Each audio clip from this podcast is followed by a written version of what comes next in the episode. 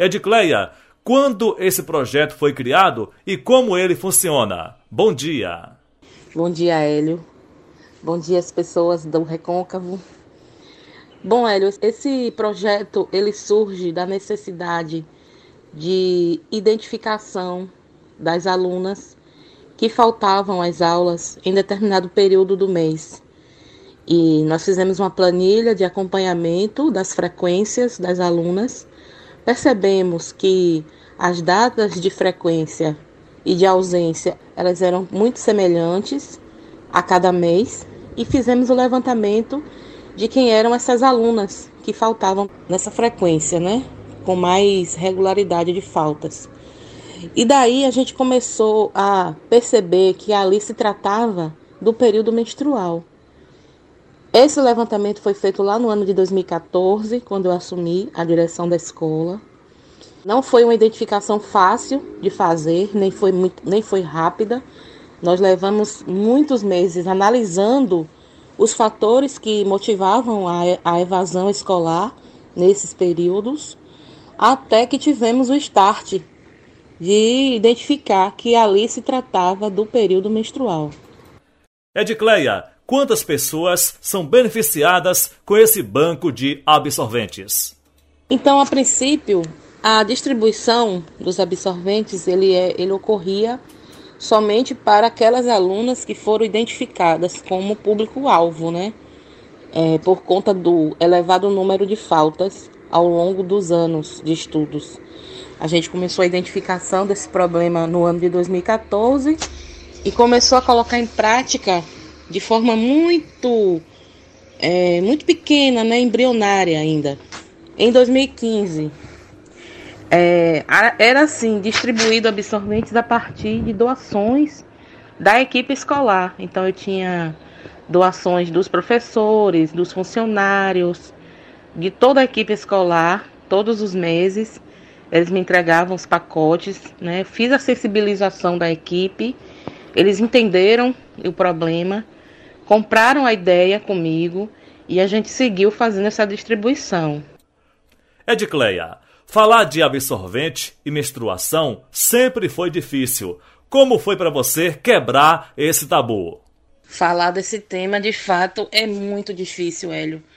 Eu não sei se você tem filhas, mulheres, meninas, mas é extremamente difícil falar sobre isso. Então, a nossa abordagem ela nunca foi direta e clara com as alunas, assim, de olhar para a aluna e dizer: você está recebendo absorventes porque você vive em situação de pobreza menstrual. Nunca foi falado isso para elas. Muito pelo contrário, é, a forma de abordar, de, de tratar, de chegar até a aluna tem que ser muito suave, sutil e delicada, como o próprio tema requer eu nunca falei para elas assim, tô te entregando esse pacote de absorventes porque você tá deixando de vir para a escola, porque você tá menstruada e não tem como vir para a escola menstruada. Nunca falei dessa forma. Eu sempre cheguei até elas, né? Cumprimentava, falava, sempre fui muito aberta com as alunas, sempre tive muito muito diálogo. E aí vinha para elas e dizia assim: "Olha, eu recebi um presente para doar para alguém, para passar para alguém. Eu gostaria de dar a você. Você aceita? E aí, quando elas viam o conteúdo do presente, a expressão de alívio delas era muito grande. E nenhuma delas nunca me falou: eu não aceito, eu não recebo. Muito pelo contrário, elas recebiam de bom grado, ficavam gratas pela recepção e eu sempre pedia para que elas me indicassem uma colega que estivesse na mesma condição, que elas soubessem, né, que precisava, que que talvez tivesse necessidade, que a gente não estava sabendo, e elas sempre me indicavam alguém, levavam a coleguinha até minha sala. E a gente, naturalmente, como você, como se estivesse entregando um, um, batom, um perfume, é, como se estivesse entregando uma flor, um brinco, a gente entregava os absorventes. É tudo muito natural para que não haja o peso desse tabu, porque é de fato um tabu, porque é de fato um assunto difícil de tratar, né? As pessoas cresceram acreditando que a menstruação é algo sujo, que a mulher está suja, que a mulher está imunda.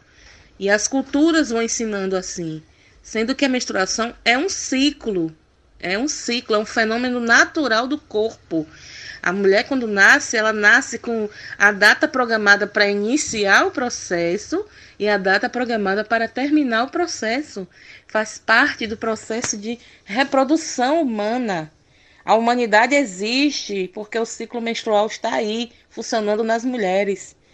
Né? Mas a gente vê o sangue menstrual como algo imundo, como algo sujo.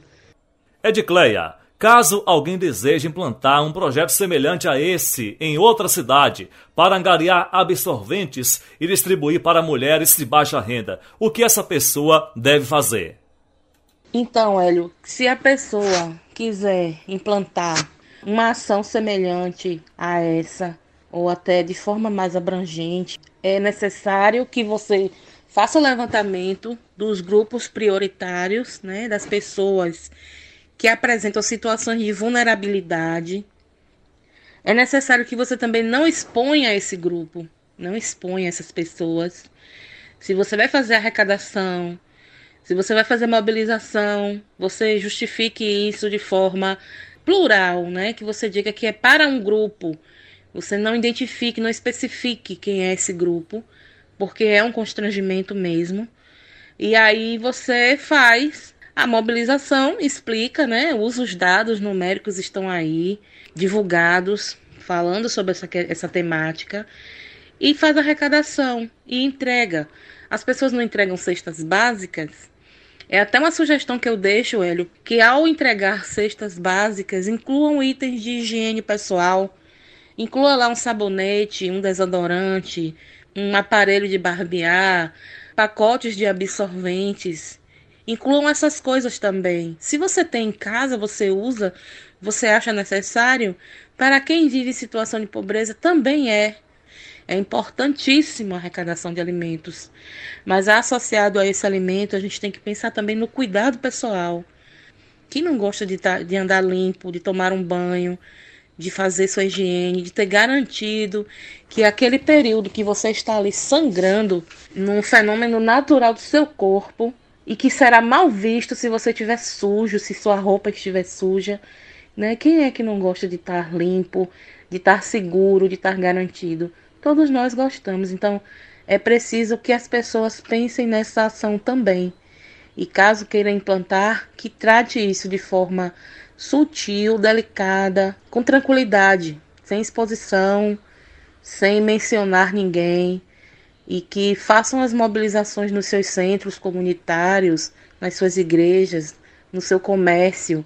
Se mobilizem, mas identifique o grupo prioritário e faça a distribuição de forma bem sutil.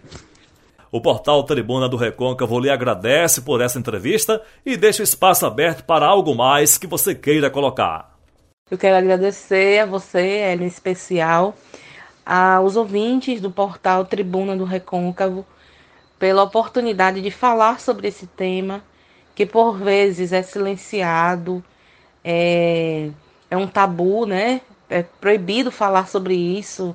As pessoas enxergam como algo sujo, como algo imundo. É, deixar claro para todos que é um fenômeno natural do corpo, é um ciclo que todas as mulheres ao nascer vão passar, vão viver e vão ter períodos para para sentir é, essa dinâmica no seu corpo. Então, é necessário dar suporte para que essa mulher passe essa fase, que é constrangedora, sim, de forma mais tranquila, de forma mais calma, de forma mais segura. Ouvindo Edicleia Pereira, diretora da Escola Municipal Cosme de Farias, em Camaçari, criadora do Banco de Absorventes, Hélio Alves, para o portal Tribuna do Recôncavo, a notícia com credibilidade.